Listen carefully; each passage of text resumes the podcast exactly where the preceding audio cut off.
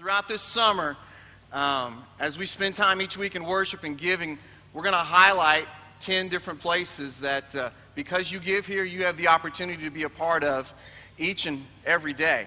And this week we want to talk about our children's ministries and our student ministries. And we just got through with two weeks of camps. And during those two weeks, yes. And let me tell you, it's just been 14 straight, almost 16 straight days of God just doing amazing things. And uh, that started with kindergarten camp and finished with high school camp this last week. And in just a few minutes, you're going to see a video that recaps all of that. You're going to see close to 60 baptisms in the last worship song together.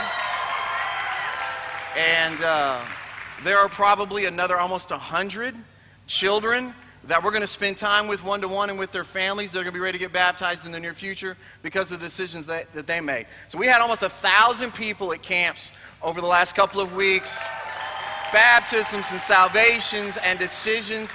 But I want to remind you, we don't just do that two weeks out of the year.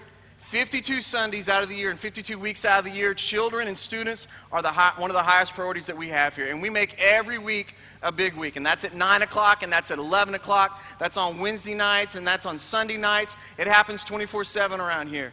And, and, if your children are a part of our, our children's ministry and your students are a part of our student ministry, you, can, you should be feeling good. Because let me tell you, they're being well taken care of and they're being pointed in the right direction um, here at the church. So we're going to take four minutes. I want you to watch this video. I'll come back up and we'll pray for the offering today.